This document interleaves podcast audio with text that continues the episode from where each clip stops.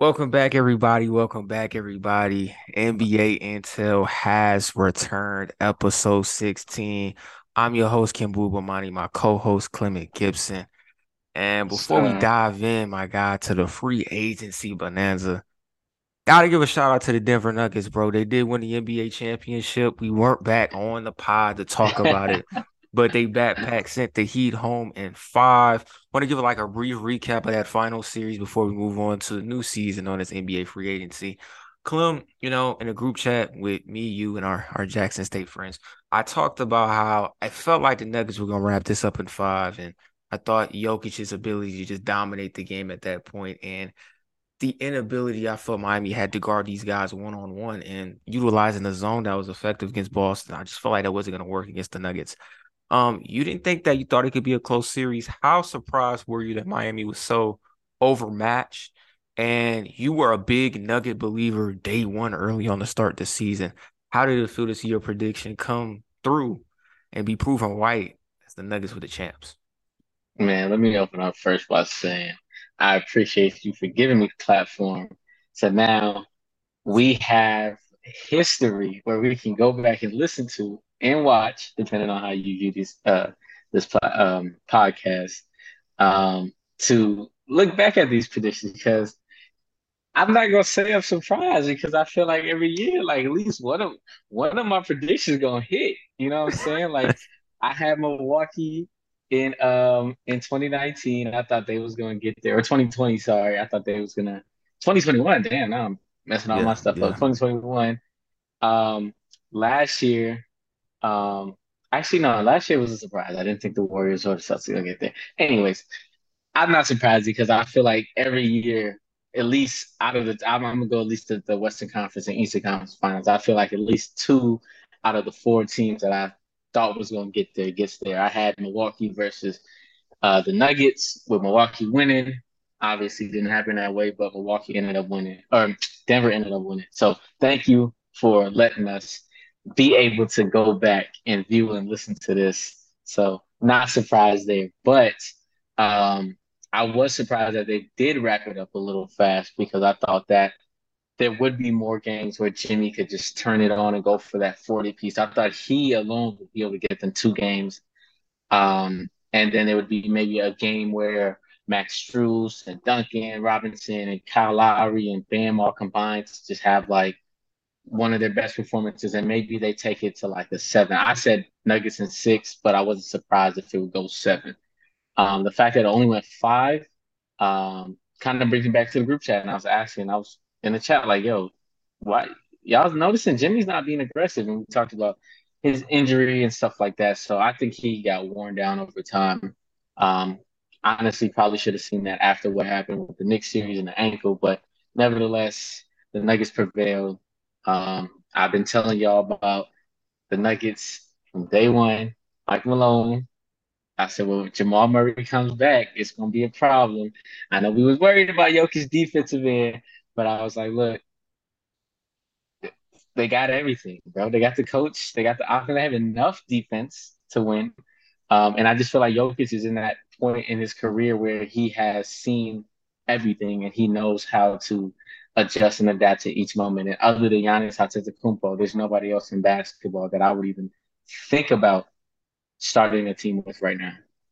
Yeah, man. I always thought, well, two years ago, I said Nikola Jokic was a top five player in basketball. Um, you guys laughed at me, and now he's the best player I, in the I, league. I, didn't laugh. I didn't laugh. I, didn't laugh. I clearly didn't laugh, but when I put him, I think I think I had him like six. Six, yeah. He was yeah. he was I didn't have him five. I think I know I definitely had him like top seven, but I was still a little bit skeptical. Yeah. Um, I always knew he was the top five talent day back to a couple years ago, and now he's the best in the world. Um, offensively, he's at his apex, and then he has what I like to call that Steph Curry defense, where he does enough to affect the yeah. game on the other side of the court, to where he's not a negative anymore. He's like a neutral. Wouldn't say he's a negative. Wouldn't say he's a positive. He's a neutral, and um, you know, they got one. And the, the key thing about sports, Clement, you can attest to is when it's when it's your time to win a championship, get it now. Man, don't yeah. don't wait. Be greedy. And I kind of felt like after the All-Star break, I was like, this is their year. I mean, because the Suns, we're gonna talk about the Suns, bro. Like they got Durant, and I was like, man, they got Durant, and I felt like I don't know if it's gonna happen this year because everything like when they had the uh, Durant edition was in season, like they had to learn that shit on the fly. It just wasn't. It, it just wasn't clicking. And then with the Lakers, they peaked at the right time come playoff time. But I felt like against Denver, that was a tough matchup because I knew they just didn't have the shooting. And everybody was really banking on okay, AD can probably play Jokic a little bit off the floor offensively because Jokic is a defensive liability. Everybody thought that didn't happen. So perfect storm for them. They got the number one seed. They had home court throughout the whole postseason. And I think that was a big thing, Clem. I'm gonna say about it, and then we're gonna move on. Um, seeding matters. I know a lot of people were kind of kind of gonna say it didn't matter because the Warriors beat the Kings and the Lakers as a seven seed went to the conference finals and Miami as an eight seed went to the NBA finals. But the team that I felt like was the most consistent all year was Denver from start to finish, and they won the chip. Yeah. And because they were the best team in the West, they had home court advantage from the first round through the finals, and they had favorable matchups where you you can get the Wolves, you can get a Suns team that I thought was their toughest comp, but you know they always had it their advantage on their home floor. And they only lost on their home floor, Clem, one time. And when yeah. you protect home court for the most part, and all you have to do is steal one road game, which I think they did in every series, at least got one of them, you're going to win 100% mm-hmm. of the time. So kudos to that. Regular season basketball still does matter. So hopefully we get some good competitive regular season basketball in 2023. Now, the Nuggets, bro, let's talk about them in NBA free agency. They lost two important pieces on their bench. Bruce Brown is a pacer Jeff Green is a Houston Rocket. Both played huge roles, my guy, in their title run. And let's talk about Bruce Brown and his significance of his departure. He got two years, 45 mil with Indy. Now he has a club option in year two. So there's a chance Bruce Brown could possibly, if he plays well again, um, opt out and cash in on a bigger bag. Um, how surprised were you of his departure? And do you think Denver relying on Christian Braun um, probably in a more elevated role is enough to replace Bruce Brown's productivity now that he's gone? Um, I don't think it'll be necessarily enough, but I think they're going to figure it out because I think Zeke Nnaji uh, showed some flashes uh, during last season. To me, one of the bigger losses they had that I think nobody's talking about is um, Thomas Bryant to Miami, and I think he's really going to thrive um, in that role, like with the Heat culture, and they needed a backup big too. So I think his motor's gonna be great there. Um, he didn't play as much with them, but I felt like Mike Malone, once they uh, after the trade deadline, I feel like he had his mind made up of who he was going to play with, who he trusted, and he didn't really go outside of that, um, outside of maybe bringing Braun into some of the more ro- rotations. But like I think guys like Reggie Jackson still got a little bit juice in the tank. I think he's going to see more of him this year now that um, they have a whole like they're going to have a whole off season together. Um, like I said, similar to Zeke Nnaji, I think he's going to continue to step up and take bigger steps in his role. Um, Christian Braun is going to continue to elevate.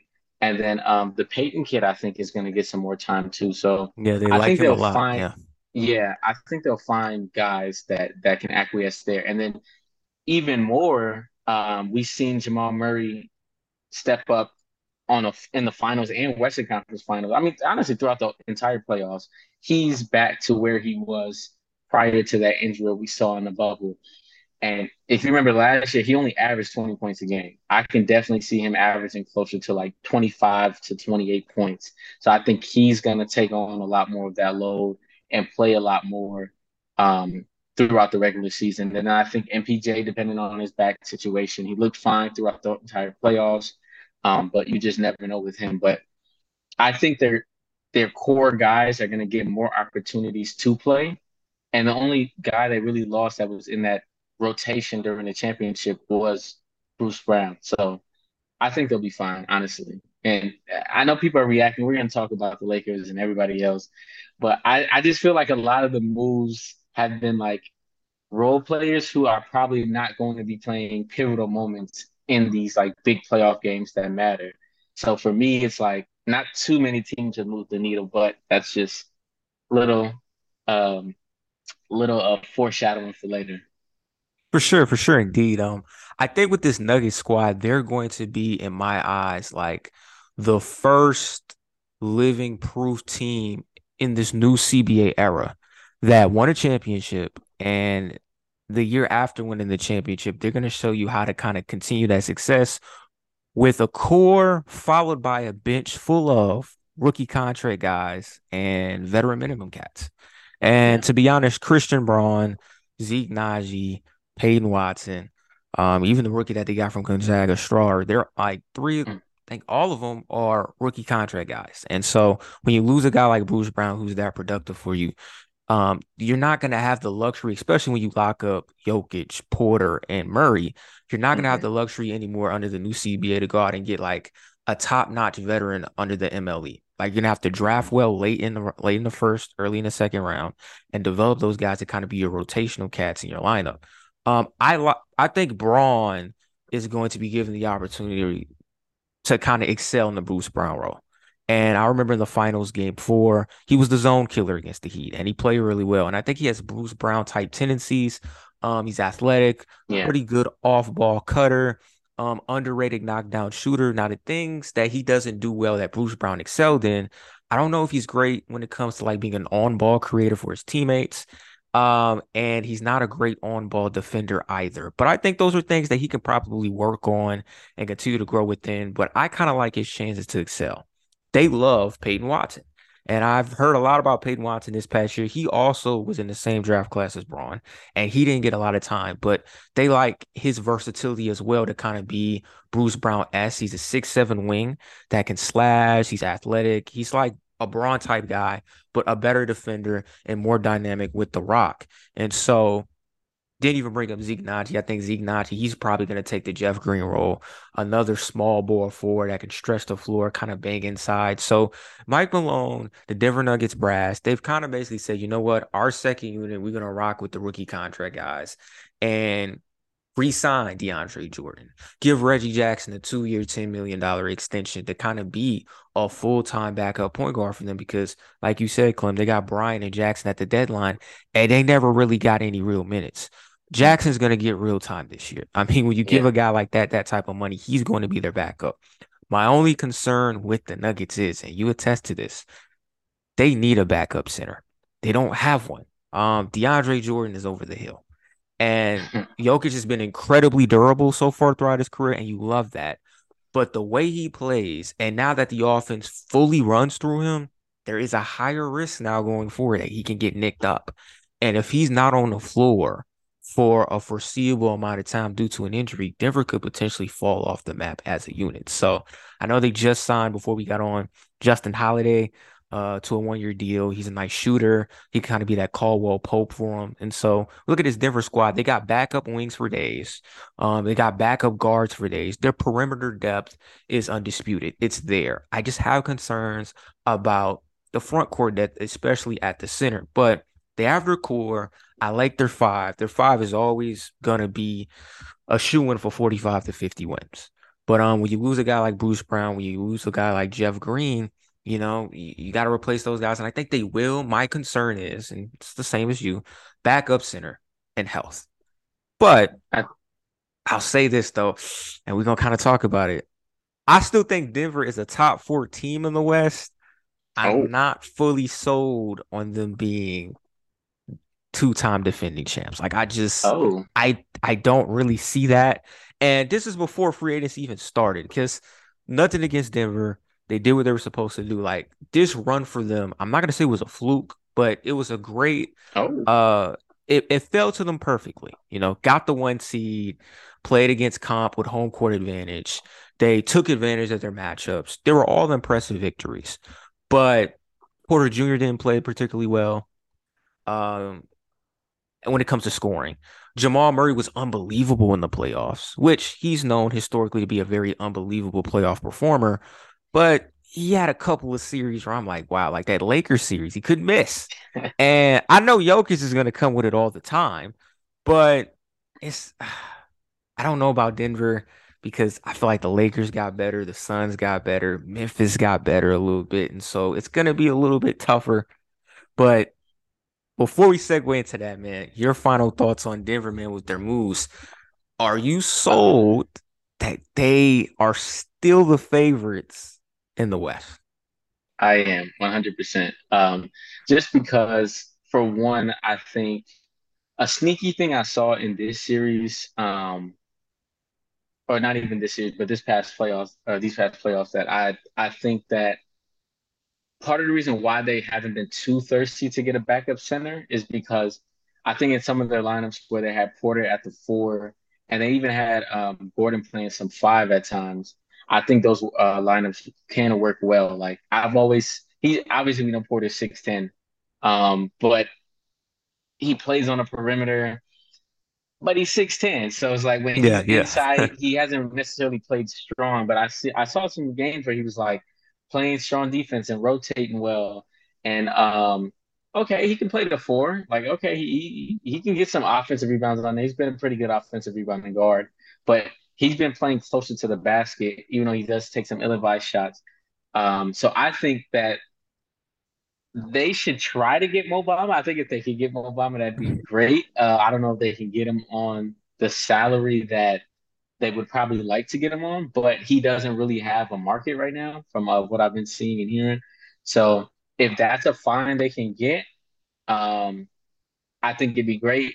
Now, is he going to get along with Michael Malone? Because Mike Malone has been known to not like the lackluster, lazy guys, and that's kind of been the um, the uh, reputation that follows um, Mo Bamba. Obviously, he's 6'11, 7 foot, huge wingspan, block shots, can shoot threes, but his motor has always been in question.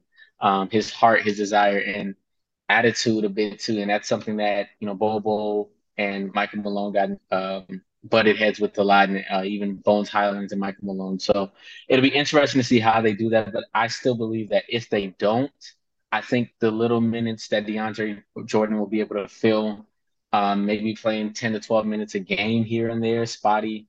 Um, and then you can replace the rest of those times with Gordon and Michael Porter Jr. because they're bigger than virtually, I don't know, probably like 80% of the league at 6'10 and 6'9 and 250 or so. But I think they'll be fine. Yeah, yeah. Um, you brought up a great point. Um, Aaron Gordon was their small ball five when Jokic was not on the floor. Um, I think that might be something that they lean towards in the, really this upcoming season, where it's like Jokic is our center, and when he's not on the floor, uh, we're gonna try AG at the five and even Zeke Nnaji at the five, depending on some matchups. So can't wait to see what the Nuggets do there. Up next, man, the Phoenix Suns. You know, since we've been back on, they got Bradley Beal um Mm-hmm. for chips. Mm-hmm. So they got Bradley Beal, Mm-hmm. didn't have to give up DeAndre Ayton. They traded away Chris Paul and uh Landry Shamet to the Wizards for and along with some second round picks for Bradley Beal. And when the deal happened, Clem, the issue that a lot of people had was okay, cool. You got Beal, Booker, Durant, DeAndre. Where's the depth? Like, where's the bench? And we all assumed, okay, they obviously have to trade DeAndre Ayton away to get some type of depth pieces coming back. And they tried. Ayton didn't have a market. And so what the Suns have done in the first three days of free agency is they filled out the rest of their roster with vet minimum guys and rookie contract players. They just recently signed Eric Gordon, along with guys like Yuta Watanabe, Josh Okogie, Keita Bates Diop, Drew Eubanks, Chesme, Chesme Metu, and Damion Lee. I kind of like these moves, Clem. I do. I like them a lot. Um, because the big question is with Frank Vogel as your new coach, you have all this firepower. Where's the defensive personnel going to factor in? And they rebuilt their front court by getting more younger and versatile, added a ton of shooters on the wing. They currently have one roster spot remaining. Man, I, I'm not gonna tell you how high I am on the Suns, but I want to ask you, my brother, these moves that they've made, do you like the current roster today and what it can be projected to be out west this season? Uh, I mean, they they I it's I you know. I, I thought their biggest concern was a point guard. Right. Um, and they they didn't even bop an eye to get one during the free agency. I mean, I guess Eric Eric Gordon can play your two. Uh, Book is a two. Beal is a two. Okogie's a two. Uh, Damion Lee's like a two three. Like I don't know if they're just like, oh, Cam Payne's going to handle the backup point guard minutes because I'm I'm pretty sure they're going to start Book at the one and play Beal at the two, and um, Durant at the three. KD at the three, Yeah. and then Yeah. not sure what they're doing with the four. If they're going Torrey Craig or if they're um, if they're gonna, I don't know. That's how I, I, I think there were things that they should have addressed that they didn't necessarily address. Um, and to me, it's really gonna just come down to Brad Beal. I brought it up in the chat the other day, not about his play, but about who he resembled, and that was Ray Allen. And I keep coming back to like, dang, like everybody, not let me say everybody, real hoop heads know Ray Allen before he was just like this sharpshooter in Miami or Boston. Ray Allen back in the day, like his game, it was better than than Beal, but like what Beal was doing in Washington, like his ability to score at three levels, he was dunking on cats, you know, all of that stuff too, like his handle. Ray Allen was doing a lot of that too. And when he got when he went from uh Milwaukee to Seattle, um, he started shooting more, uh, becoming more so of like a three point threat, but he was still like pretty athletic. And then when he got to Boston, a sleeper thing, and, and this is why I love like one thing I love about Instagram is just like it, it brings back some of like the throwback hoops and stuff. So I've been seeing some of like the old finals from like 2010, 2008.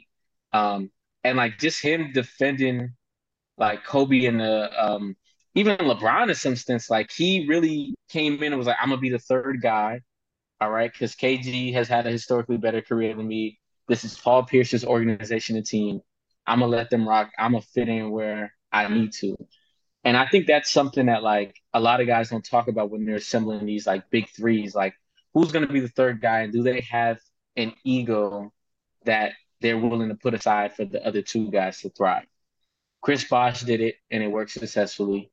Um, Kevin Love did it, it worked successfully. Um, and then Ray Allen did it and it worked successfully.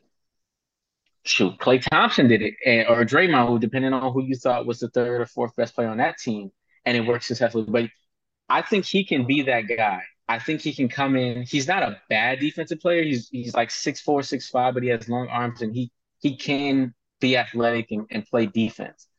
I just don't think he was choosing to in Washington because his role was to carry offensively. But now they got Book and KD. I think he can come in and be that third guy. So honestly, I think that's way more impactful than the guys they they've gotten through free agency because again, when the chips are on the line, you're only going to have one more of those guys because you know Book's going to be in, you know Ayton's going to be in, you know KD's going to be there, you know uh, Beal's going to be there. Who's going to be the other guy? Now Yuta Watanabe, I think that he's he knocked down some shots and and and proved to be a good shooter last year, but I just don't know if that's somebody you're going to trust in a big moment to be on the court for those four. I think Aaron Eric Gordon is going to fill a lot of those minutes, but I also think it's just going to come down to Brad Beal. Like, is he going to want to be that third option? And it was a great start with that press conference. He came in, he said, "This is Blickstown," you know, like that was that's music to my ears. That's I, I think they're going to go to the conference finals. I think they'll fall short to the Nuggets, but we'll see. I think they're in a better place now than they were last year. So um, kudos to them. Yeah, man. Uh, I'll go a step farther, man. I think I'm gonna say it right now, bro. Ah, oh I'm gonna say it right now. It might be hyperbole. I don't care. All right. My co- my concern was depth.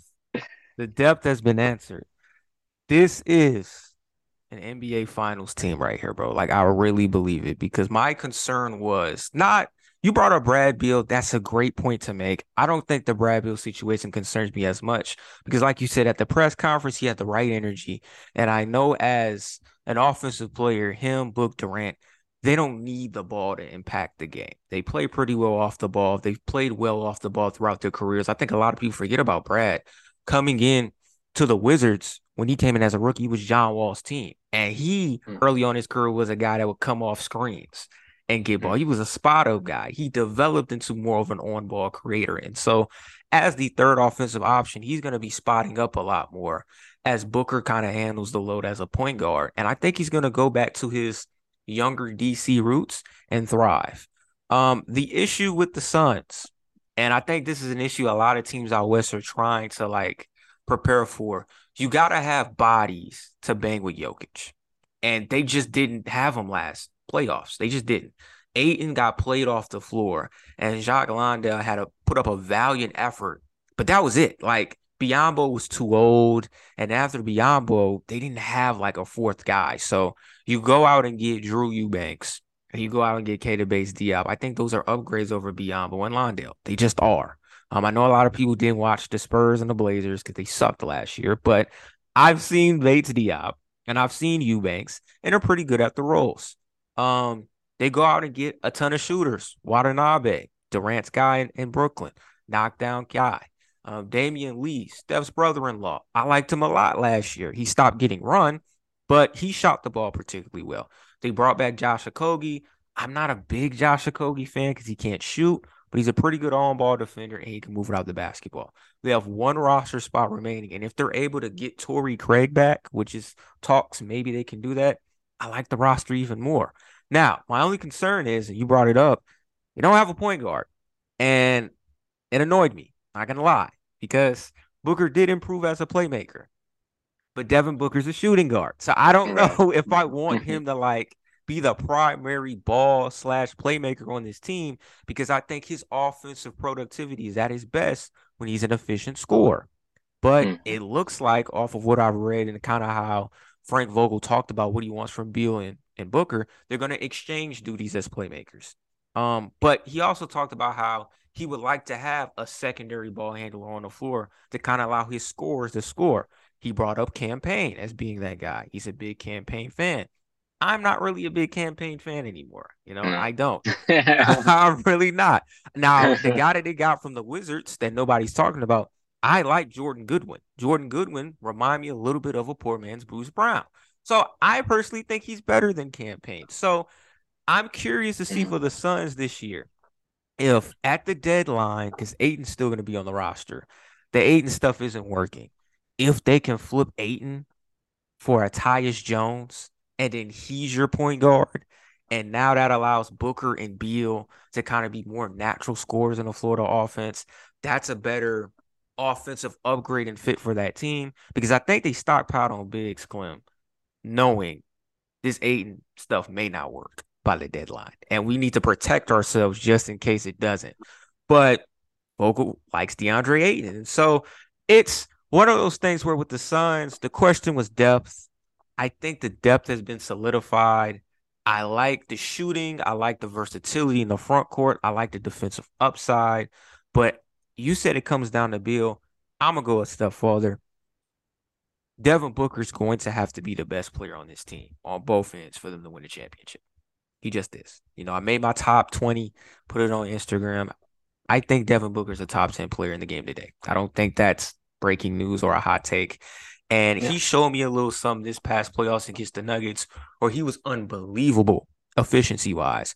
But he also got into, you know, the opposition on the defensive side as well, he's going to have to take it upon himself and be like his idol, be like Kobe, where he's like, look, I'm going to be the best offensive and defensive player for my team every night.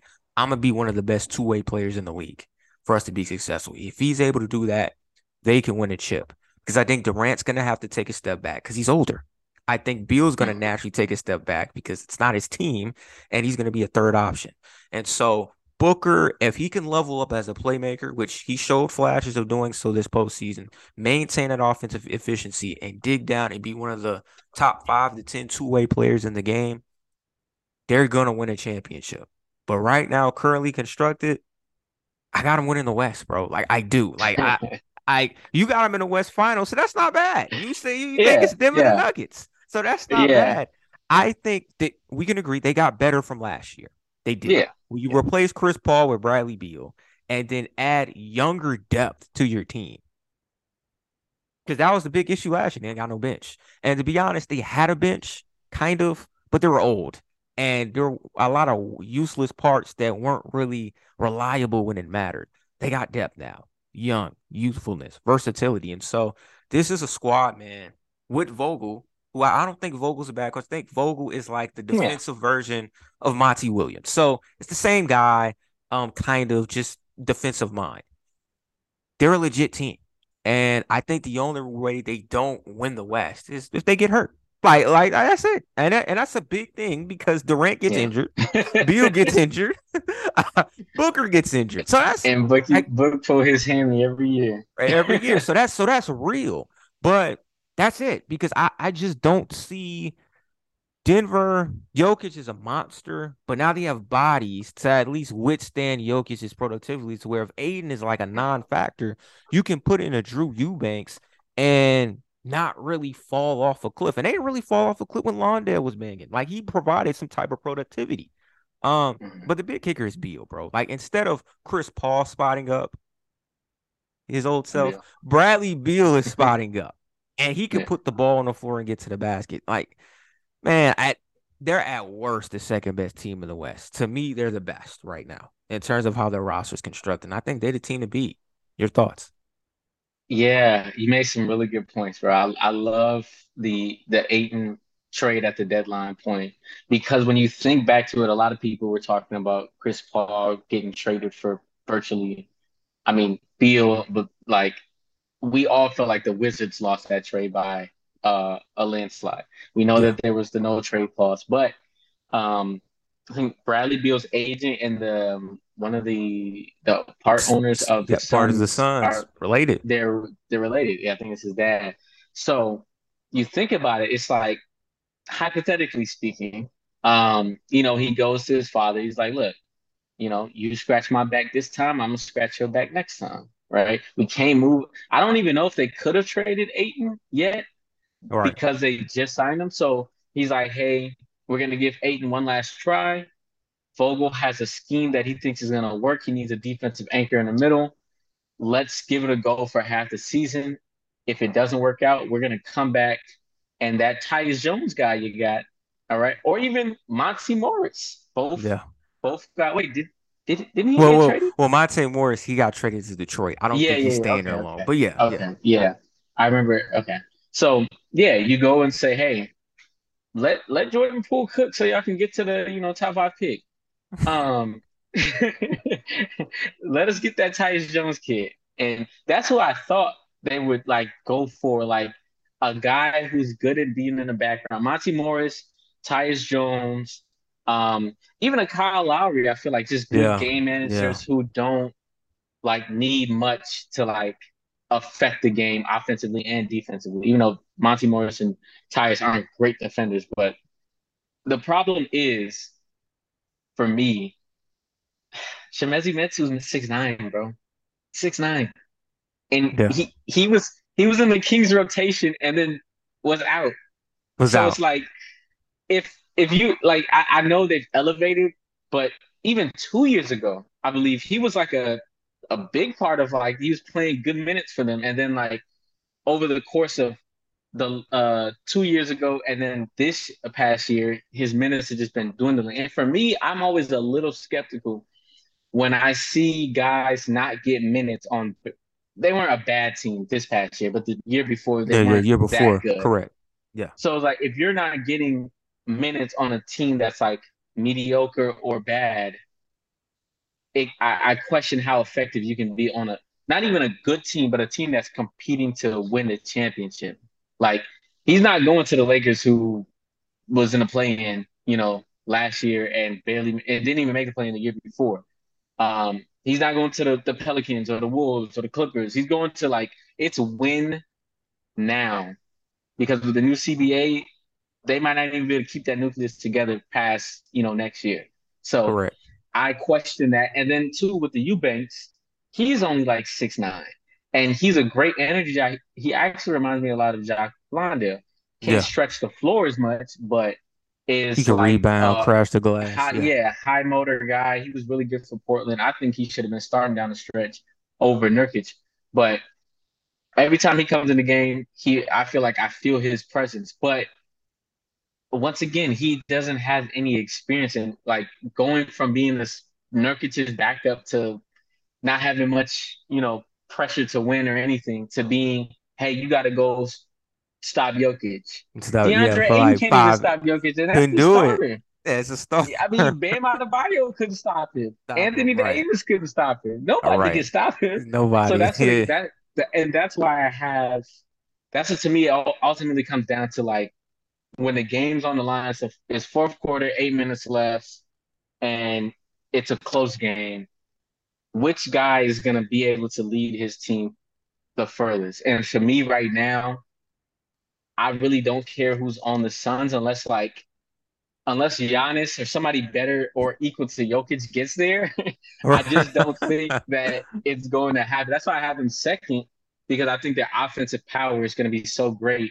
But then, yeah. so even if they get Tyus Jones, it's like if Book is your is your the the best defender on your team, like how great is your team at defense? And you know, Book's my guy, but I gotta yeah, yeah, Book. Yeah. Like he's not athletic enough to like stop the best perimeter guys and then right. go on the other end and give those guys 30, 40 points. You know, like as much as I want to see him thrive and be the next Bean, like I think the reason why Bean and Jordan, those type of guys are like one of a kind because it's hard to give somebody 40 and then go lock them up on the other end. Like it's it is. You just don't see that. But I got them second. I really want to see what Bill does. Um, and I think they'll get to the Western Conference Finals. It's going to come down to if they can find a scheme to stop Jokic. Is Ayton going to be there? Are they going to have a Tyus Jones. You know, we'll see what happens. And if KD's gonna stay, you know, healthy. Stay healthy. Yeah, that's that's huge. Um, yeah. yeah, I mean, all all big points. I I think if Ayton works, I don't expect Metu to play as much. Like I think their two man rotation in the front court at center will just be Ayton and Eubanks. But you know, Vogel was really high on Ayton, and so maybe in his mind, yeah he's like, man, Ayton could kind of be what Roy Hibbert was for the Pacers back yeah, in the day.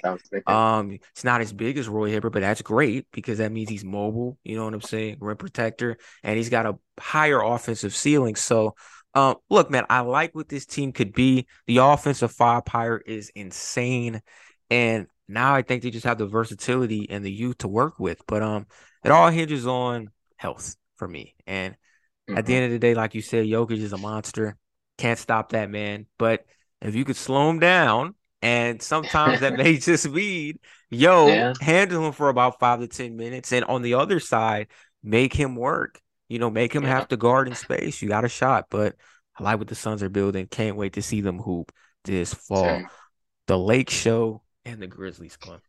Both teams played each other in the first round. Lakers got the upset one and six. They're both running it back for the most part.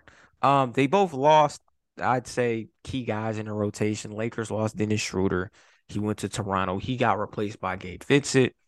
Um, Grizzlies lose Dillon Brooks. He got the bag. Four years, 80 mil with the Houston Rockets.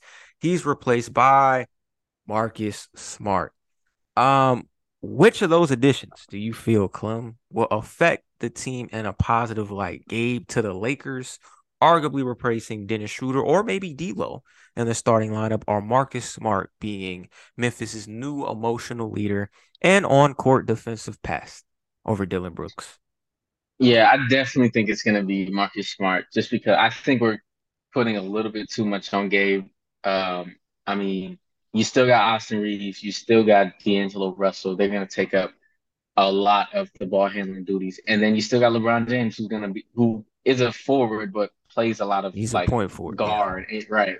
So um, when you think about where he fits in, I think he's going to be more of like a three and D guy, a guy who comes in just spread helps to spread the floor, um, and helps like pick up the guy full court and tires them out. So um, I don't think he's gonna really move the needle. And then even if you think about in crunch time, like is he gonna be a guy that's out on the floor with them? I think that's debatable because I can see them depending on the night. If D- if D'Lo has it, they'll probably keep D'Lo in. If um, if Gabe Vincent is having a good night, they'll keep him in. But I think he's going to be in a more limited role than he was in Miami, where you know they really didn't have a a confident, willing offensive scorer who would like put the ball up at any time, like outside of Jimmy. And then obviously Jimmy got hurt. So yeah. he was kind of like deferring a little more. So I think we got to see him in his best element in Miami. So it'll be interesting. And you know, bro, dudes put on that purple and gold. And things change. They be a whole Somebody said person, that. Yeah, yeah. The LA lights are bright, bro. You know, every time, same thing. Like what where was we talking about Lonnie Walker when he was in uh in uh um, San Antonio? San Nobody was Antonio, talking about yeah. Lonnie Walker. Nobody was talking about Lonnie. Yeah. He gets to uh LA. So, Everybody, oh, why he in the starting lineup? Or when he has a good game, oh yeah, Lonnie Walker's next up. Ooh, like, bro, that you're gonna get criticized game by game, shot by shot, you know, and that's not for everybody. I think he will be fine because I just think his mentality coming from Miami's gonna Miami, yeah. uh, like he, he'll he'll he'll not like he won't fall into the media criticism, but I do think that his role is going to be limited, so he's not going to get as many opportunities to shine because he in the finals he could take six threes in a quarter and Yeah. just uh, keep going. Like in the, rock Lake- with him. on the Yeah. Lakers, LeBron No. looking like D Ham, what After- you doing? but uh, yeah, I think Marcus Smart's going to make a, a bigger difference just because um, I think his ability to guard shooting guards, um, putting him next to Bane, who isn't like a big guard size wise or like, but he can, you know, he can guard, he can guard shooting guards, and Marcus Smart has shown that he can guard small forwards and even power forwards sometimes. Um, So I think he gives him a lot of defensive versatility that can fill in what Dillon Brooks is leaving behind. Um, I think it'll just really come down to Ja and him down the stretch because Smart is a confident guy.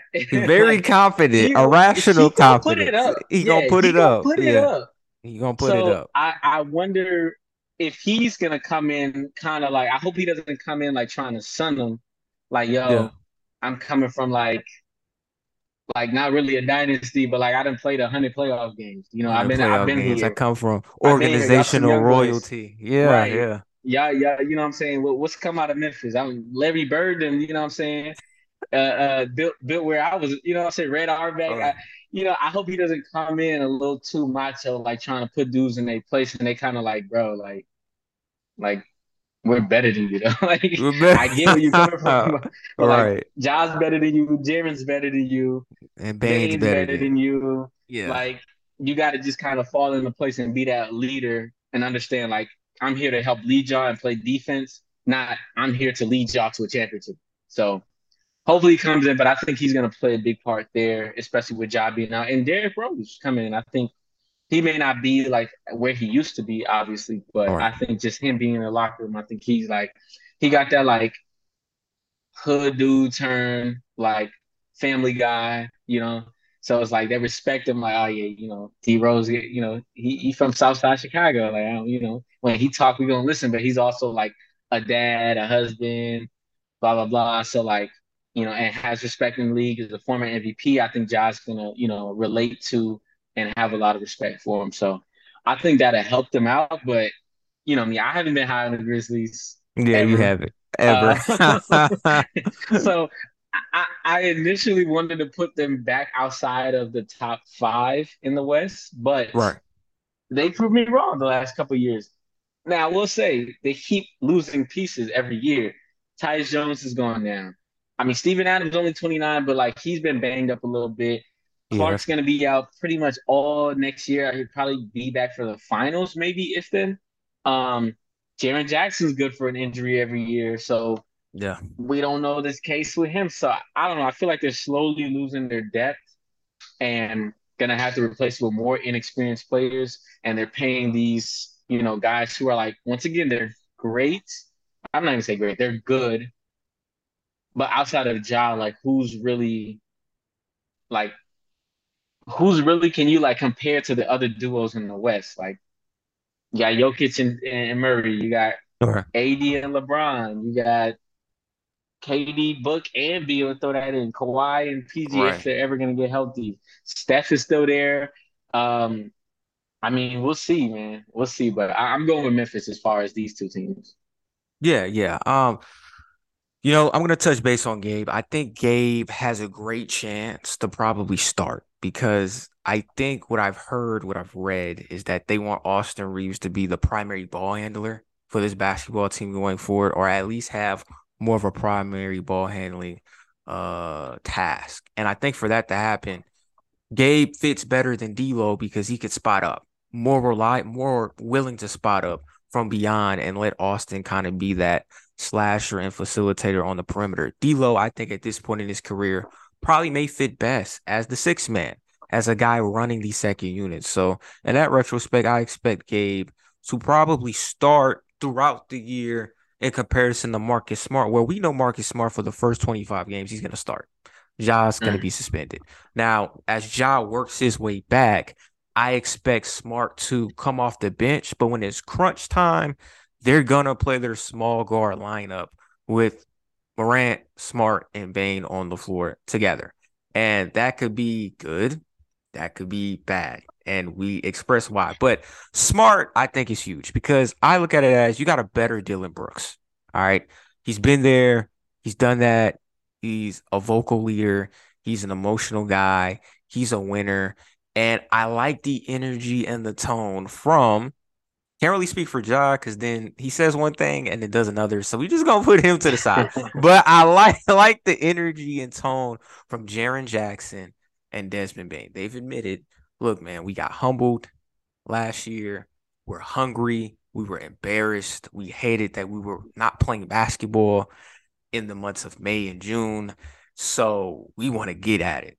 And you had really the concern, and it's a valid one um Smart coming in, will he over ruffle some feathers? I don't think he will because I think Jackson Bane will respond very well to the message he's going to try to intimidate.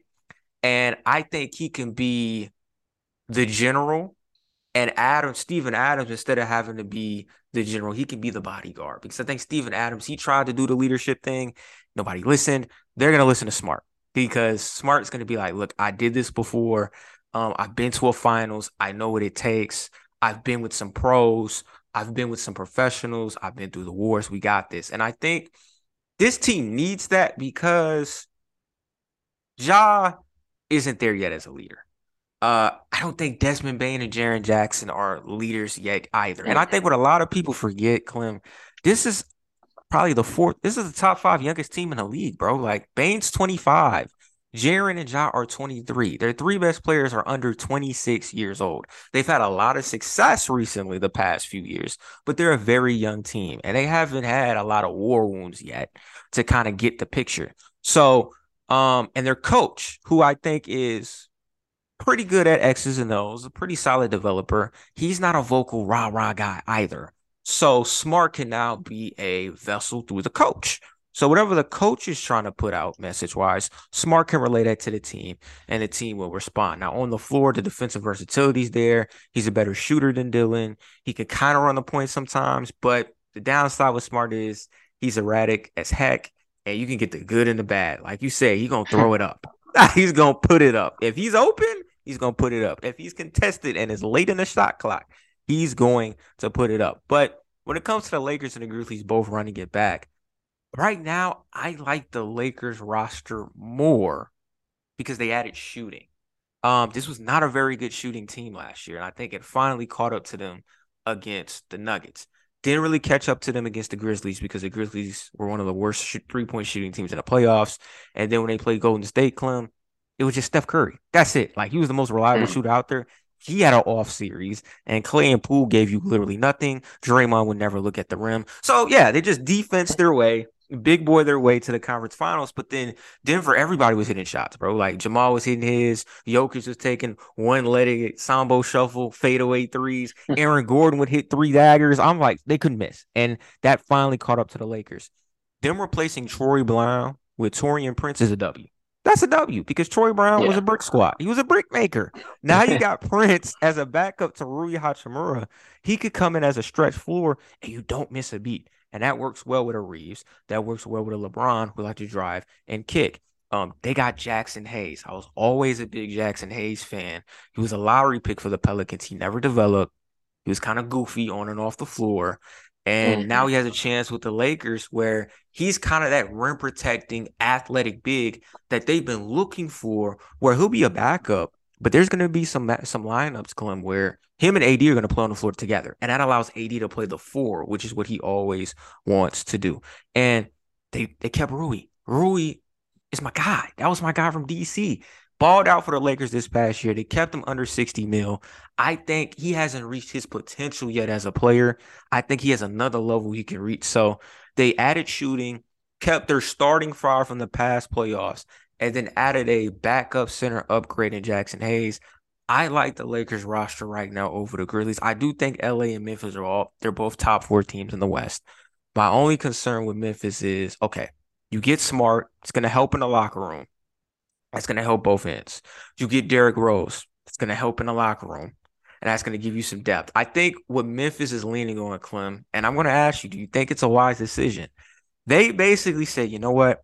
Injuries and immaturity hurt us last year. So we're gonna extend Desmond Bane. We already locked up Jaren Jackson. And Ja Morant keeps kicking himself in the foot, so we don't have to pay him a max extension. So we have our core locked up. And the problem was Steven Adams was out all year. That well, not out all year, but when it was 2023, he wasn't available because he had this the, the injury to his knee. Um, Brandon Clarke popped his Achilles. I've heard Brandon Clarke is ahead of schedule. So he'll probably be back. Wouldn't be surprised after Christmas. Steven Adams, they said he might be ready for the start of the season. Yeah, I mean he's jumping in the pool and everything, bro, working out. It's crazy. I mean, hey, it's different out here. That's so, pretty fast. that's pretty fast. So mm. he might he might be back before after Christmas. I it seems a little sketchy, but you know, Steven yeah. Adams, Steven Adams, he's gonna be back at the start. But my issue is they don't have enough shooting. Um, and it seems like right now they're leaning on David Roddy, Ziaire Williams, and Jake LaRavia. All of these are rookie contract guys to step up, one of them at least, maybe two, and be your starting wing, backup wing in the West. That's a tall ass. Now, they did a sign and trade with Dillon Brooks, so it looks like they'll have a trade exception that they can use to maybe get a veteran wing. And I've heard Dorian Finney Smith if they could get Dorian Finney Smith to be their starting wing, I feel a little bit better about them. But saying that to say, I'm going to put the question on you. You get Rose, you get smart, you're adding veteran leadership. You're investing even more in your core, banking on health to kind of be on your side this time around. Is that a reliable formula to win out west this season? No, it's not. Um, one, you talked about the shooting. I think that's something that they struggle with, especially against good defensive teams like the Lakers, who would just pack the paint over and over and over again. And I mean, they just didn't have any answer for that because Ja wasn't making shots, Dillon Brooks wasn't making shots, and Smart's going to do the same thing. And I keep coming back to this because I feel like Smart is he's a culture elevator, not a culture builder.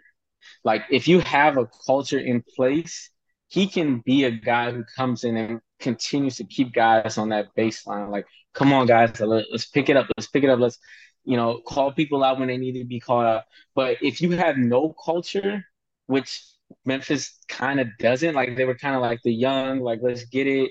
Like we don't, you know, we young, we outside you know, we gonna have fun. This our guys, but then obviously with everything that's happened in the last year and a half, like that's gone. Like they're that thought of like the young team that has no structure, no backbone. Like nobody's gonna tell them what to do. Jaws off the rails, flipping guns, um, you know, whatever. So now with I, I just feel like Marcus Smart is gonna come in and try to demote the locker room. And you remember, like he didn't even get along with Jaylen Brown a lot of times when they were like coming up, and them dudes was like the same age. Even with Jayson Tatum, like they used to butt heads all the time. Like he would always trying to, he would all oh, these dudes don't pass the ball enough. He'd be calling them out in press conferences, which was good because like they they Brad Stevens and the Celtics and Danny Ainge, they already had a culture. You know what I'm saying? Like they had built something already, like and they continue to build. You know, but I feel like with Memphis, he's gonna come in like y'all ain't did nothing yet, and I, I feel like maybe Jaren Jackson didn't respond to it correctly. But I on in the back of my head, I feel like bang on you like, bro, get off my back. Like, bro, I get buckets. like, you're not good enough to be talking to me crazy. You know what I'm saying? Like, like if you would, if you were like a, if Ja did that, if Ja was a guy like he was erratic, like smart, they would answer to it because he's Ja Morant. Even if J- Jaren Jackson or Bane, if one of your core guy does it, it's different. But Smart isn't a core guy anymore. Like he was a core guy in in in Boston, but now he's not. So I just feel like over time, I think he's gonna wear them down. And you'll hear the stories be like, yeah, well, Marcus Smart held a team meeting and he let everybody know how he felt. And you know, guys weren't that receptive to it. And you know, um, there's a little animosity in the locker room, and you know, Marcus Smart gonna go to the press conference and be like, you know, I I've, I've been in the finals, in the conference finals. I played so many playoff games. I'm trying to get them there. They don't want to listen. They they're too young. They don't get it. I could just see it unfolding. Hopefully not. But even even if things go perfectly with them, I just don't think they have enough to compete in the West. I I'm a I'm a I'm gonna lock them in at the fifth seed. I think okay. it's between them, the Warriors, and the Lakers on who's gonna be that four, five, six. But I think to me going into the year, Denver, um, uh, Phoenix, and Sacramento, I think are like the top three. And then you got the three Lakers, Grizzlies, Warriors, and I think it's the Pels and and uh, Clippers and, and the rest of uh, Minnesota to see where they at. But we we gonna talk about the Pels next. We will, we will, man. So, Sacramento, that's intriguing. They're they're another team, man. They're just running back their core. Um, intrigued to see where that goes. But on the smart bit before we move on, hey man, it's valid because things gonna get spooky, bro. Like, look, John's not gonna. Oh, here's the key, bro. Marcus Smart and Ja Morant. That that's what it really comes down to because yeah. I I think Steve O, Jaren, Bane, they're gonna respond to Smart fine because I like they did not appreciate getting sent home as a two seed in the first round. So Smart's gonna come in and he's gonna be on that timing that you said, bro. Like he is. He's gonna be like, y'all ain't done nothing. Y'all ain't there yet. Y'all think y'all like that. Y'all not. Y'all need to come with it every night because nobody gonna give it to you. If y'all really, if y'all won't be the bad boy Pistons, y'all gotta play like that every single mm-hmm. night. Not just when it's good. Y'all gotta get yeah. it out. And I think all the, I think everybody not named Ja will respond pretty well early because Ja's not there. I and I think they got smart to, like you said, be a culture raiser for the team. They got D Rose to kind of be Ja's mentor, which is fine. But at the end of the day, mentorship is cool. What can you do for me on the court? And when things are mm. good or when things are bad, how will Ja Morant respond to the new leader of the team, Marcus Smart? Like, like that's the key. Like I saw Ja on Twitter he was loving on the D Rose move. I didn't see him really loving on a Marcus Smart move. Exactly. And, and right. I didn't, I didn't really see that. Because now, because Smart will be Smart's gonna be the leader. Like think about it, because there's gonna be some lineup down the stretch where he's not even in the game. So right. it's like to me, it's like if you if you like on the bench, like if you one of the old head you Udonis Haslem you respect it, you've been with the organization for years, it's different, right? But you the new guy who just came in, you on the bench. I'm out here hooping trying to get us a dub it's a timeout. I come out, I'm hot, and you like, oh, I'm like, bro, get your ass on the bench. Excuse my my fault. I cut you off. Nah, but it, it, it's valid, and so I, he wasn't really hyping up the the smart move, but Desmond Bane and Jaren were because mm-hmm. I think they're they're gonna be Marcus Smart type guys. Is Ja Morant gonna be a Marcus Smart guy? If he is, this works perfectly. If he isn't, it could potentially be a clash, and that's just the reality of the situation. But I have them fourth because of the shooting. I think um, they got better. They got better as a team. The problem is uh, they don't have a knockdown shooter on the wing, and you need that in the playoffs because a playoff atmosphere is a half court setting. And so teams are going to pack the lane. You know, they're going to still pack the lane, even though Marcus Smart's out there instead of Dillon Brooks. They still mm-hmm. going to do it. And even if Ja has two hands again, because he only had one hand, they still gonna do it. They're gonna pack the lane. And can you make open jump shots? And that's why I think it's really key for Ziaire, LaRavia, or Rock. One of them have to at least step up if they're not to bring somebody else in and be a knockdown shooter. But you asking a lot. All yeah. three of those guys are on rookie contracts. So and ain't been performing like up to par. LaRavia's been all right, but Ziaire, Ziaire he, he, was ghost this past year. Roddy overachieved. Roddy, Roddy, but he, but Roddy's but he's not like there, and and he's undersized. He's six four, so yeah. it's it's tough. Um, I think with Adams back in the lineup, if they're healthy, they'll win a playoff series because I think they're going to be another team that I think they're the fourth best right now, but I think they're going to be a team You know what Memphis, Memphis I'm kind of staying on Memphis a little bit more. We're gonna pivot though soon. They're like they remind me of I don't think I don't think they're as talented as Denver was coming up, but they remind me of the Nuggets, where it's like they're building something. But Denver, bro, it took like cats getting hurt and them coming up short a lot. You know, like I remember um the year the Raptors won the championship. Denver had a game seven at home against the Portland Trailblazers. And I remember watching that game. They came out with no energy. And CJ McCollum sent them home. Dame didn't even have a good game. And then they go to the bubble next year. They rally from two, three, one deficits. They make the conference finals, and the Lakers gentlemen sweep them. And then the next two years, bro, Jamal Murray was out. He was hurt. And mm. they didn't win a championship until 2023. That bro, that core was together since 2019. It took them five years, five years to get there. And so and that's Memphis, and that's that's with adding Aaron Gordon too. Aaron Gordon, they added KCP, they added Bruce mm-hmm. Brown. Mm-hmm. And so for Memphis, man, it's gonna be a continuous journey. And it, at the end of the day, I was talking to dad about it. It comes down to Ja Morant, bro. He's got to be healthy. He's got to be available. He's got to be a professional. If all that happens, then they have a shot. If all that doesn't happen, we're back here talking about the Grizzlies coming up short yet again. So right now they're my fourth best team in the West. I wouldn't be surprised at the end of the year they're a number one seed because I think they're a very good regular season team based upon the depth and they play hard. Um, but they have expectations now, and so you got to win. And I'm intrigued to see with these new moves how everything pans out. Now, which rebuilding team, Clem, in the NBA had a free agency you believe in? Um, obviously, I'm a, I'm gonna name this team first, and then I'm gonna see what you have to say. I like what the Indiana Pacers did, bro. They they retained Halliburton long term. You add Bruce Brown, right? Two years, 48 mil. And then they made the trade, I think, before free agency or during free agency for Obi Toppin. And so now they have a starting lineup, I'm assuming, of Halliburton, Bruce Brown, Mathurin, Toppin, Miles Turner, and I know they got Jarace Walker, uh, you know, the lottery pick off the bench potentially as well. Mm. I like what Nembhard was able to show. They kept uh Buddy Hield. I think Buddy Hield at this point, I mean, stop mm-hmm. me if I'm wrong. I think he's a second unit guy, but I think he's very good coming off the bench, lighting up as a floor spacer. This was a team that I remember at one point I liked them over the Heat when Halliburton was there and Halliburton got hurt and then they fell off the map. But they showed last season with a healthy Halliburton, they're a playoff caliber team. I think they got better as a roster overall.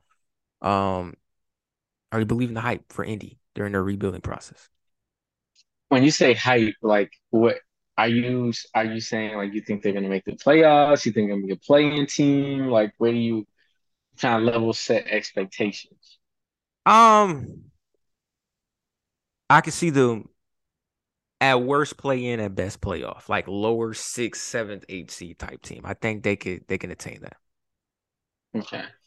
Um, I think a lot of it depends on Mathurin's growth. I think if he grows into like um I don't know, he he I I think he has potential to be like a perennial all star at best. I think he can make like a Tyrese Maxey ish jump to where it's like, okay, I can see this guy being the third best player on the championship team.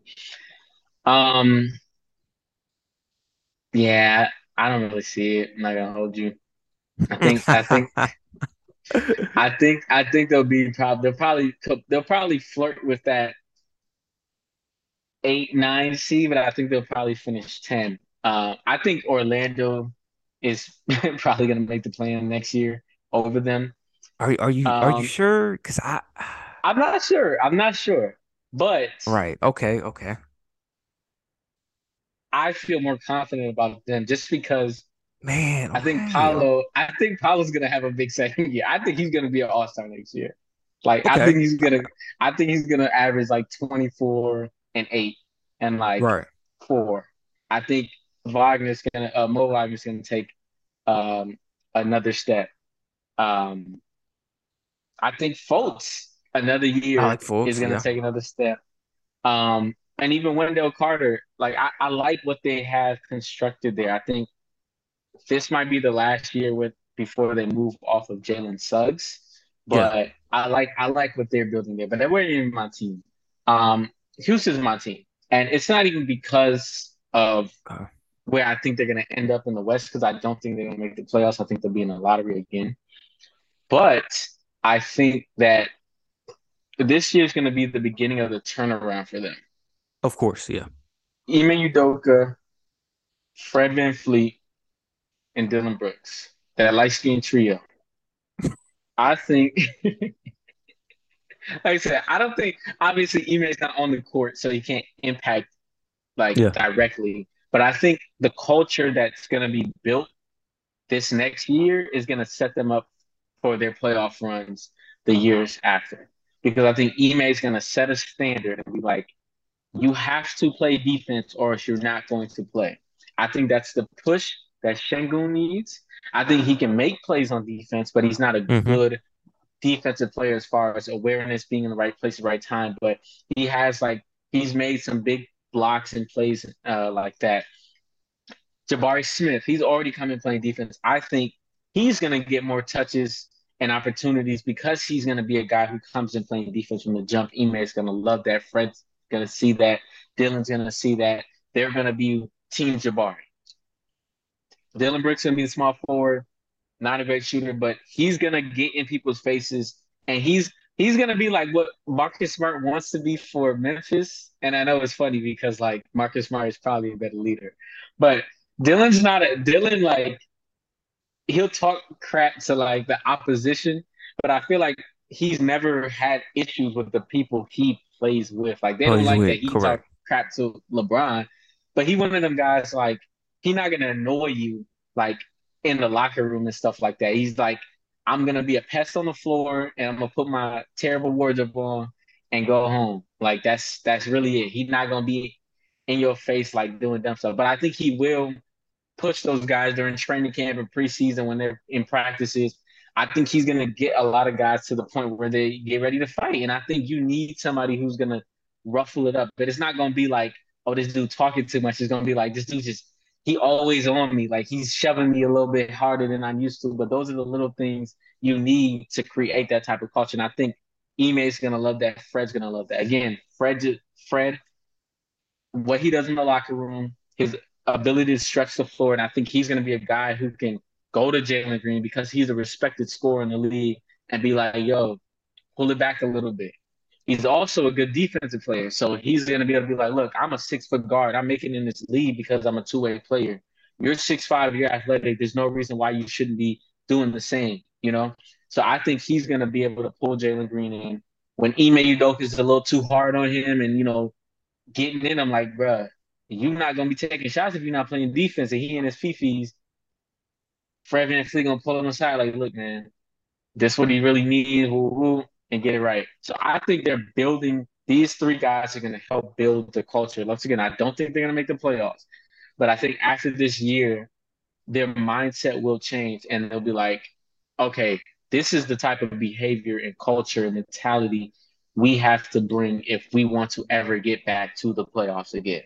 And I think the following year, that will help Jalen Green, Jabari Smith, Sengun. And I didn't even talk about uh, Tari Eason. You sleep with my boy when I told you Tari uh, he was gonna be in the starting lineup. He's already defensive ready. Like so, I think Ime's gonna love him. I think he Ime's gonna love him. He's not as good. Uh, his game is still a little raw. Needs to uh, expand his shooting range, but good defensive player, six eight, six nine. I think he'll step in and be like their six seven man.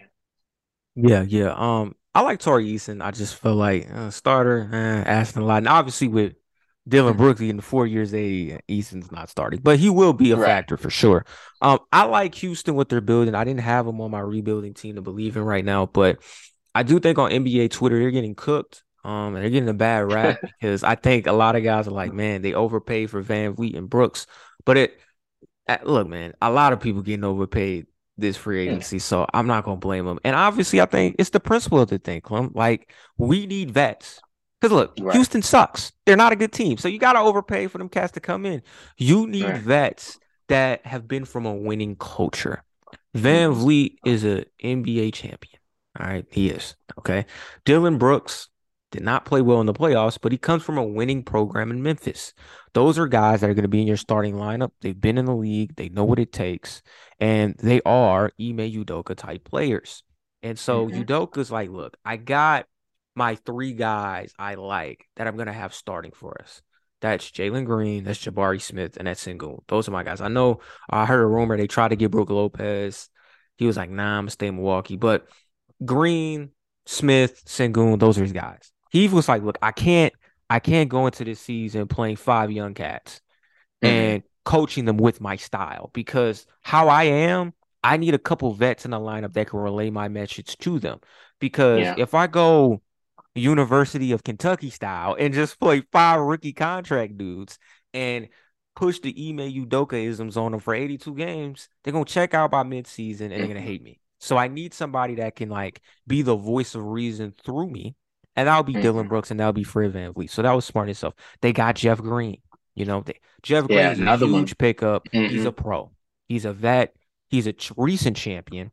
And he's going to be a great locker room guy, kind of having these guys be professionals. Because look, the Rockets have been called the AAU Rockets for the past few years, man. they they haven't really been building anything, and so now you have pros, you have vets that are willing to kind of get these give these young guys the tutelage they need to be successful. And I agree with you. I think they're a lottery team yet again. I don't see playing, I don't see playoffs. But like you said, Clem, this year is about culture building for next season. Because once next season comes around, now you have an identity that you can go forward with, kind of like OKC had this past year. It was a culture building year for them. They made the play in, and now they're ready to take that next step this season. So, um, well, I didn't have Houston. I had Utah, and I like what Utah did before free agency, which was trading for John Collins. Um, I like their draft. I think to me they had an A plus draft. Um, and getting Taylor Hendricks and getting um Keyonte George and getting Brice Sensabaugh. I think all three guys who look like they're all come off the bench, but they're all going to be rookies that give that second unit a boost. And then during free agency, Clem, they re-signed Jordan Clarkson to a three-year deal. Um, my only issue with Utah is um point guard because they've said that they want to get off of Collin Sexton, which is fine. I don't think Jordan Clarkson is a starting lead guard in the NBA. And I Mhm. said this online, and somebody was like, he started 61 games last year. And I looked, I'm like, oh, Jordan Clarkson started every game he played last year. But that doesn't count to me because Utah was trying to tank. Okay. They were not having really an incentive to win games. But I think now I mean, not to the end of the year. not not to the end of the year, but I think they were cool with Jordan Clarkson getting the shine as a lead guard because there was really no incentive to build this season. It was be competitive. Um, they have their front court of the future in Lauri, Collins, um, Kessler, and I like Agbaji. I like what he could potentially do as a two.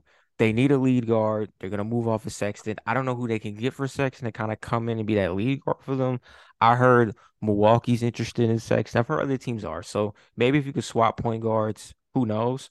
But I like what Utah is building, man. They last year were a fringe playing team that checked out the final few weeks of the season because they wanted lottery picks.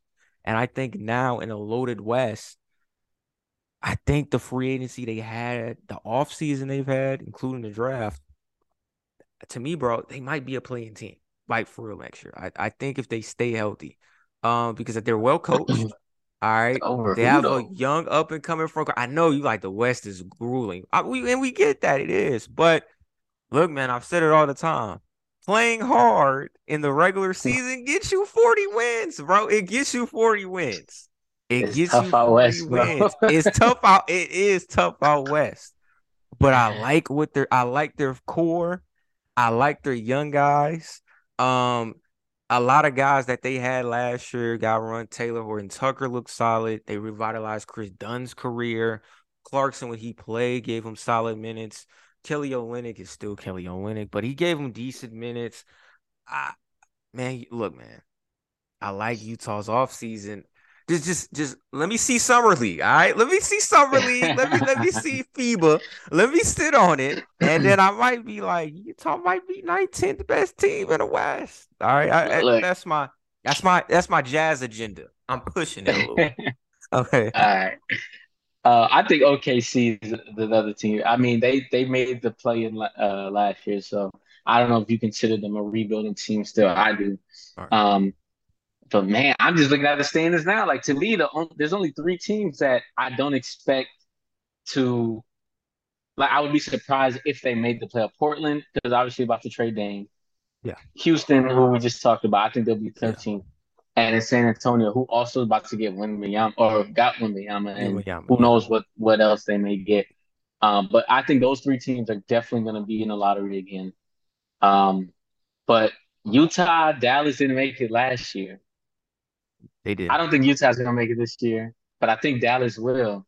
But then that leaves like OKC, New Orleans, Minnesota, LA, Yeah. Golden State, Clippers. Like, which one of them is not going to make the playoffs? Because that's going to be Right. crazy if any one of them If don't make the playoffs, barring like a, uh, you know, league um career, not career ending, season ending injury from one of their of their best players. So I think OKC, man, Chet's coming back.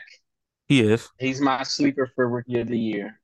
Um, I'm really interested to see what the tandem, bro. Giddey, SGA, Jalen Williams. People Mhm. sleep on Jalen Williams, J Dub. They are, man. He's nice. Dark skin J Dub. Uh, and, and um, I ain't a big Poku guy, but I'm very interested to see what that looks like. And then Chet, bro. Chet is, I, I really want to see what he's going to be like because I think he's like sneaky the X factor to them getting to that next level. Because if he doesn't pan out, I can see them making a slight move to try to get off of him to get somebody else. But that Giddey, Giddey Williams and SGA already is like, it gives me like old OKC vibes with, with KD, Russ, and Harden type. Like, yeah. we'll see though. Yeah, look, I didn't put OKC up there because I thought free agency wise, they didn't really do anything that crazy because they have their core. You know what I'm saying? I know they Mhm. got um, I don't know his name, a guy from overseas. He's coming through, gave him a three year deal. He could shoot. And The I um, think a MVP couple from uh, EuroLeague. right. And I think Ah, that was my issue with the Thunder. It was like they needed shooting and they needed depth in the front court. And obviously Holmgren wasn't there this past year, so they had to play undersized, small ball a lot. And I think with Holmgren back, they're gonna be better. You know what I'm saying? I think Holmgren is an NBA caliber talent, and they did have the shooting. Um, but like I stated before, they didn't really do anything crazy for me free agency wise to think that um, you know, that's something I have to believe in. But they they're gonna be, I think, a playoff team this year. They just are. Um, and like you said, SGA, Giddey, J Dub, it's giving KD, Harden, Westbrook light. Um, now in this new CBA, can't keep them all, so they're gonna have to make some tough decisions. Um, I Mhm. think Giddey might be the odd man out, unfortunately, because I think in due time there's go- there's going to be conversations about does him and SGA's game SGA. clash Yeah. because they both need the ball to be productive. And I think they got Cason Wallace recently as a backup plan because I think they know Giddey's probably not going to be here long term. And they could potentially Yeah. flip Giddey for something big because I think by the time Giddey's contract is up, his stock is going to be so huge Mhm. to where you could probably flip him for a better talent. But um, I, I love what OKC's building though, and I think they're going to be a tough team. Now you said at those LA teams, Pelicans, Timberwolves, somebody got to drop to make so the other team can make the playoffs. I would not be surprised if the Clippers or the Pelicans don't make the playoffs this year. I Mm. wouldn't because Kawhi and PG stay injured, and I'm I'm I'm out I'm out on Zion, bro. Like I, I know they saying he's healthy, but I'm like, bro, he's stay getting injured. And I'm at a point now where all right, let's say he is healthy. I I don't think he I don't think him and Ingram is a good fit. It's a clunky fit. I don't think that I don't think it works. I don't. So I think even when he's out there and available, there's gonna be struggle. Like I, I know they're trying to overcompensate for by adding a ton of shooters. They got Jordan Hawkins in the lottery. So I think their mentality is all right, we know we got these oversized wings that are slashers, kind of more productive. Ingram's productive in the mid range, Zion's productive five to 10 feet away from the basket. We need shooting around them so they could thrive, you know, five to 10 feet away from the hoop. But I mean, look, man, it, it don't work to me. So that's that's my concern there. My last team, bro, that I'm high on because they're finally getting off of Damian Lillard, the Portland Trailblazers, man. Uh Shaedon Sharpe, Scoot Henderson Mhm. has the potential to be the most athletic backcourt in league history. in the Yeah. next five years. They got Kris Murray, Keegan Murray's brother. I think Kris Mhm. Murray might be a little bit better than Keegan off of what I've seen. Oh, So I think those okay. are your three cornerstones that you're building with. Chauncey Billups, I felt like when Dame was not playing, you kind of saw his full ability as a coach. So I'm intrigued to see how he's going to coach the young guys. Blazers are going to suck when they get rid of Lillard. They're not going to be good for the next couple years. But I like where they're headed because now it did take Dame taking an initiative to be like, I'm done because they were still going to try to compete. Um, but now that Dame cut the ties, now they can start re right compete. Now they can start truly rebuilding and position themselves to be a Western Conference factor. And I think they have a brighter future than they ever did with Dame and CJ McCollum. I don't think that should be a crazy take. I really do because I think Scoot has all NBA potential. Now I'm gonna do a sidebar. I did not appreciate that Cass was overrating Scoot to shade Brandon Miller. I thought that was corny. I thought that was not needed because they started talking about Brandon Miller like he was trash. And I like Scoot as much as the next guy, but I didn't feel like Brandon Miller was undeserving of being the second overall pick, which he was. I mean, Brandon Miller was the second, he was the best college freshman in the country. And we know historically, recent history in this century, if you're at, you're getting picked top five. So Mhm. I like I did, you know, but I think Scoot has all NBA potential. Shaedon Sharpe when I saw him last year coming out, he reminded me of Anthony Edwards esque. Like I think he could be that type of player. That's your backcourt with the Kris Murray and whatever picks you have down the line. Now they got to do something with Jerami Grant, Jerami Grant, because they gave him that money, and Dame ain't gonna be there. So I would kind of try to move off of him if you can by the deadline and get something back. But I like what Portland's building. Your thoughts? Yeah, I really liked him too, and I was very high on Sharpe um, last year as well. So love the fact that he's going to get a starting role. Um, want to see what they can get for Anfernee Simons because I don't think he's a guy that fits in that group. I think he's going to want to start obviously and, and average 20 points again if he stays. Um, so I think they're definitely going to move him, probably get a small forward or center. The sneaky Dame trade that I think would be really good for both sides um, is Dame for Karl Anthony Towns. I think that would give Portland they're like big for the future that they can use next to Scoot and um, and Shaedon Sharpe. And then it might convince Jerami Grant to stay a little longer just because he is a little bit older than the rest of them. And I don't think they can move off of him right away because they did just sign him. Um, worried about the fit for Anthony Edwards playing with Dame, but I think that it could potentially work just because of Dame's mentality and his ability to stretch the floor, Anthony Edwards' ability to attack the rim. I think that could open it up, and then it changes up the whole Anthony Towns, Rudy Gobert situation. Um, but yeah, I just really want to see what they're gonna do with Anfernee Simons because I don't, I'm, I'm not sure where exactly he would fit in the league, like what team I could see him going to. Part of me feels like Orlando, but I'm wondering what could they really get back? Maybe a Wendell Carter, and then they could slide um or Jonathan Isaac, or maybe I don't know, like who are some more young guys in the league that they can they can move apart for. But nevertheless, I think that Portland has a pretty bright future. I, I'm still I don't know. I think Scoot was a little bit overrated, just a little bit. Like I was watching, Oh, I oh, I agree. I agree. I, I I was agree. watching. I, you know, I had Brandon Miller going second from the jump, You did. You did. um, especially just based off of fit, because just like we were talking about with uh, Giddey and SGA, the same thing was with Fox and and uh, Halliburton. Um, same thing I think is w- would happen with like Lamelo and Scoot if they would have played together. Like Right. both guys are good.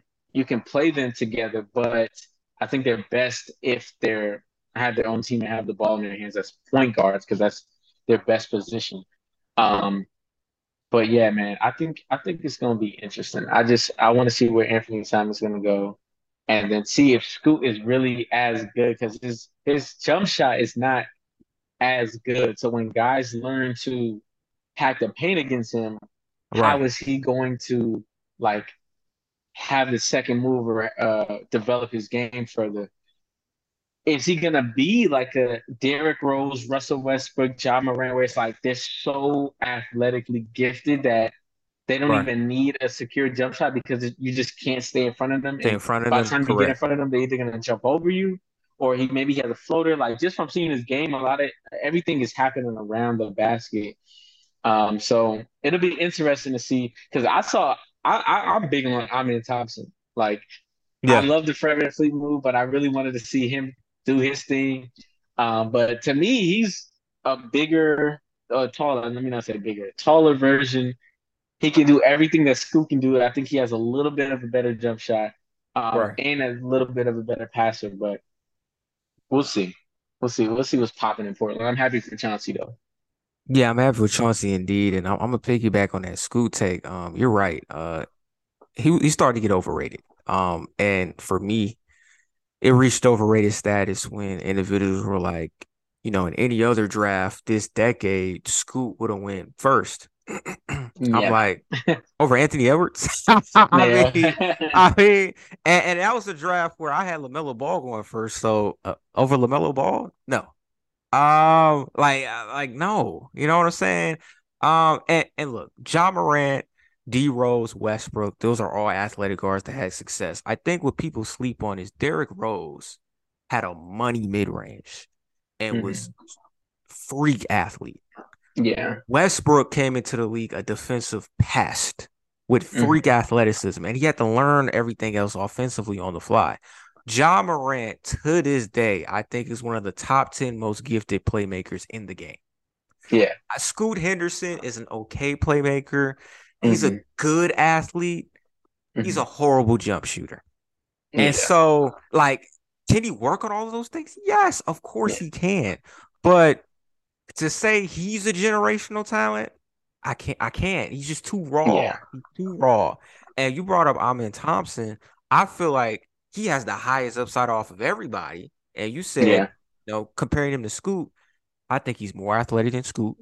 I think he finishes around the basket better than Scoot. Better. They Yeah. both can't shoot particularly well, but I think Thompson gives you more both ways defensively Mhm. as a Mhm. playmaker. I think to me, when I look at him play, he reminds me of a more athletic, which is crazy, Andre Iguodala. And that stuff translate in the league. Like Iguodala Yeah.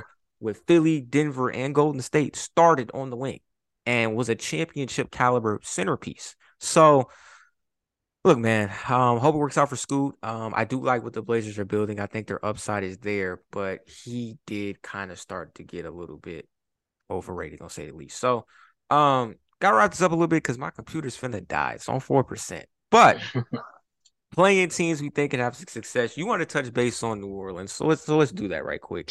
Chicago, Toronto, and the Pels, they're all gonna run it back after losing in the play-in this year. Um, which team out of those three you have the most faith in? And which team do you feel like makes the most sense when it comes to running it back? I think this is pretty easy. So I'm, I'm gonna let you I'm gonna let you uh answer it. I think it's pretty easy. I'm a little disappointed that you even have one of these teams on this list. It's very disrespectful, Kimberly. All right, let me start by saying that.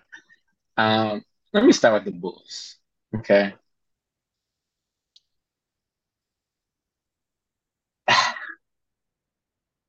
I think it's time they blow it up.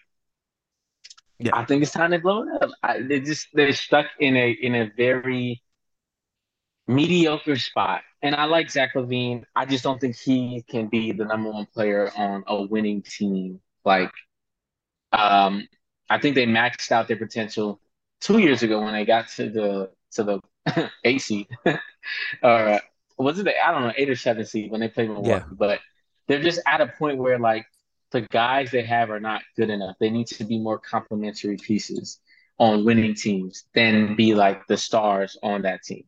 So I hope that James Harden gets to um to the Bulls, and either LaVine or DeRozan, one of them goes plays with with um Embiid. Hopefully it's LaVine. Um, Zoe's out all next year. They just re-signed Coby White. Don't think he's a starting point guard in this league. Um, Patrick Williams, man, I was big on him. Had a lot of faith. It's not pinning out. He's not the Claw Jr. Okay. I can't remember what they used to call him, but it was a playoff off the club. Yeah, Um, yeah. Vooch, re-sign him. I think they were just backed into the wall, and it was like we gave up too much for him. We can't just let him go. So gotta keep him. But he's getting older. He's been the same guy for like the last, I don't know, three years or so, declining there. And DeRozan, like DeRozan has, he's kind of been like the same player for a long time, which is surprising. I thought his game would decline a little bit, but um, happy to see that he's still progress, uh, like staying in the same boat. But one of these years, like he's going to start declining, and I just I don't want it to be with my franchise if I'm the Bulls. Second, let's go to the Raptors. Um, Siakam already said he wanted out.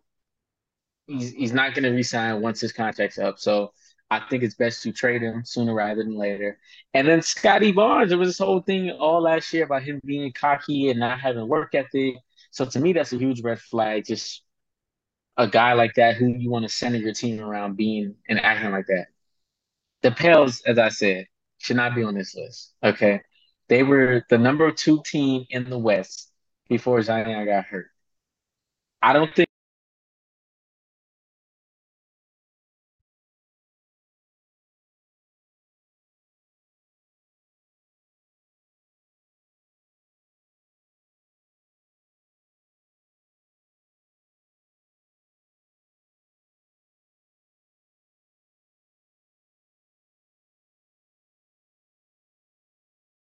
happens then. I think then you can make a move and say, hey, I'm either going to trade Zion or I'm trade BI, whatever the case may be. I would stick with Zion, but the Pels, man, they they have to keep their group together and give this a shot. But I think this is do or die with everything that's happened with uh, Moriah and Zion and all the other girls. Like he got to show up big and not only play a majority of the season, but stay healthy and stay out of the media mix. but yeah, I think the Pels by far is is is the best out of these three, and I think they'll be in the playoffs. Yeah, I think they're the best out of those three as well. Um, and it make the most sense to keep the keep the team together. I, look, with Zion, it's simple. He's got to stay healthy. He's got to be available. And right now he's not. You know, we look, kind of know what happened on Twitter, got leaked to the world. And look, man, this is all I'm gonna say. If you won't be Magic Johnson off the court, you gotta be Magic Johnson on the court, bro. And he's not because he's not available. And that, that's been Zion's career in a nutshell. Listen, Clem, I was Team Zion. We was on the boat together. Same thing early on when he got drafted. I, I was like next LeBron. He, he could be the GOAT. And he couldn't stay healthy. And I jumped off that ship quick because I, I saw where I was heading. And right now, I look right. And to be honest, Clem, I don't want to be right, bro. Because I'm from New Orleans. I want the Pels to do well. But at the end of the day, he's got to be available for them to be successful. This is it for him. This is it. If it doesn't work this year, they're going to trade him. And I think the world is going to regret trading him this season because I think if it fails again, his stock is going to be Ben Simmons like low. And you're probably not gonna oh that's that's really low. But it's gonna yeah, come on, low. well, yeah, that's that's that's that's bad. Somebody gonna take him. It's gonna be low in the standpoint of you're not gonna get what you probably could if he was like mm. a Toronto superstar that wanted out like a Dame. So that's what it is there. Toronto, you said Siakam said he wants to leave. I've heard he wants to stay. But all I know is Masai Ujiri has basically let everybody know that Nick Nurse was the problem. And I don't want to rebuild. I just want to get my guy in there to help us be competitive in the East. And I think the worst thing that happened to teams like Toronto, teams like Chicago is the Miami Heat were an eight seed, Clem, and they made the NBA Finals. Yeah. So that makes a lot of lower seeded teams like Brooklyn, Miami, Toronto, Chicago feel well, not Miami, but Chicago feel like, oh well, you know, that could be us. No, it can't no, because can't. you don't have Spoelstra, you don't have Jimmy Butler. That's it. Like you don't have those two guys. You don't. And so Chicago, I get it because I was talking about it to my dad. I understand because I've lived in Chicago for a couple years. They love their Bulls. It's a big market city. Fans show up when they're trash. And I think Chicago's organization remembers the post D Rose era, the post Thibs era, the post Jimmy era. They sucked. And I don't think they want to go back to that again. So they're cool with keeping LaVine on a max deal, keeping DeRozan as long as possible. Bro, they extended Vucevic. I, I remember the play in. Drummond outplayed Vooch. If Drummond doesn't leave the floor, Miami ain't in the finals. So like they brought back they brought back Drummond. They so you know we're gonna let Pat Bev go, who I thought put them in position to be a play-in team. Yeah. And replacing him with Jevon Carter, who is a younger Patrick Beverley, I think better offensively, but he's not Beverley on defense yeah. and he's not Beverley in the locker room. And then they want the trade exception, no injury exception, 10.4 mil because Lonzo's still hurt. So Chicago's basically saying, look, we're trying to stay competitive, but I get it. All right. It's Chicago. Um, you're a legacy franchise. You got to stay relevant to help put fans in the seat. Okay. To make the product look competitive. Um, Toronto, though, Clem, I don't get it. I don't because you're Toronto. You know, I, I, your fan base will understand that you're rebuilding. I think I think they were a little delusional because they won a championship in 2019, right? Then the pandemic happened and they were the pandemic happened, so the bubble, right? They were very competitive. They lost to Boston in seven games, had a great chance to win. So I think the next year they were like, okay, um, we could probably, you know, be competitive again. They were displaced to Tampa. They were booed in all their home games and they sucked and they got a lottery pick that year. So I think the fan base thought, okay, cool. We fell off because of the pandemic. We right back in it with Scottie Barnes. You get Scottie Barnes, he wins rookie of the year. You're back in the playoff. You're losing six to the Sixers first round. So this past year, they thought with Scottie Barnes taking a projected next step, they'd at least win a playoff series. They didn't make the postseason. And so now that made Nurse expendable. And I think that made the fan base realize, dang, we're really mid. And so they're very comfortable with rebuilding. But Masai doesn't think they're mid. He wants to keep OG, don't want to trade him. He wants to trade him for eight picks. All right. They right. signed Gary Gary Trent somehow opted in. They're gonna extend him. They gave Jakob Poeltl four years, $80 million. And then word on the street is Siakam's letting people know that he don't want to leave Toronto. So I, like I don't know what Masai is telling the players or what, but he thinks, oh, we can still win in the East, and you can't. You can't because you can't beat Boston and you can't beat Milwaukee. Let's just be honest. Let's be honest. And uh, yeah, Toronto, I think during the regular season won the season series against the Miami Heat three games to one. Do I trust the Raptors to beat the Heat in the playoffs? No, I don't. So that's that's just the cold reality. And all their best players play the same position. Like I think Anunoby, um, Barnes, and Siakam are all best at like the four. Um, OG maybe at the three, but like if OG's playing the two, you don't got enough shooting. Barnes obviously he's not gonna play the two. Like it's just it's just so clunky. And I heard that Siakam maybe it was because I, I heard him and Nurse didn't get along, so yeah, maybe that's why at the time he was saying he wanted he didn't want to be there. But the last I heard of Siakam, he was saying he didn't want to stay in Toronto, but maybe it's because the Nurse Nurse is going down. But I just don't see where they're going from here, um, because especially like I was talking about, Scottie Barnes, um, him and Thaddeus Young got into it like in the pregame of like I can't remember who they were playing, but it was like mid-season. They were like getting into it to the point where they had to pull Thaddeus Young back. And basically, I came out. Fred VanVleet had said a few things too, like in some podcasts about, you know, Scottie Barnes, like one rookie of the year, and he was just like showing up to everything on his time, and just like they were babying him in organization. So like it pretty much soured things with the vets. So um, anxious to see how he progresses because he didn't really take a step forward as a sophomore. Yeah. Um, I mean, kind of say the same about a lot of that draft, like with um, Cade was out all year, and hurt. then even um, Mobley was just Mobley. like a little like yeah. they they they got better as a team, but like I don't feel yeah like he's any closer to getting to that you know player that we think he's gonna be. Right. And then you talk about with Jalen, like scoring, he's gotten better, but team sucks. Yeah. Um. So We'll see. But I, I think I think the Pels definitely are way better than all these guys and Raptors and Bulls. It is what it is, man. You know, I think it's time for them to blow it up. But yeah, I think it is, me. but we shall see. But um, great to be back on the pod, episode 16. So, into my guy Clement Gibson. To the listeners, pod my probably won't be back for another week or so. I'm making a move to Memphis. Um, accepted a job with the Daily Memphian. I'll be a full time guys. Congratulations to me. Um, but the yeah. pod's still gonna go, bro. We're still gonna have NBA insight.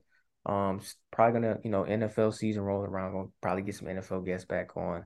Cause uh I'm free Friday and Saturday. So Clem, probably moving forward, this will probably be a Saturday pod for sure. Um, so make All that right. preparation for that. But um great to talk basketball with my guy Clement. Always. Back with um everybody. Great. Hopefully everybody's listening. Um, hey man, we'll see you guys soon. Um, can't wait to check out the summer league. That should be very good. Without further ado, peace out. Later. Peace.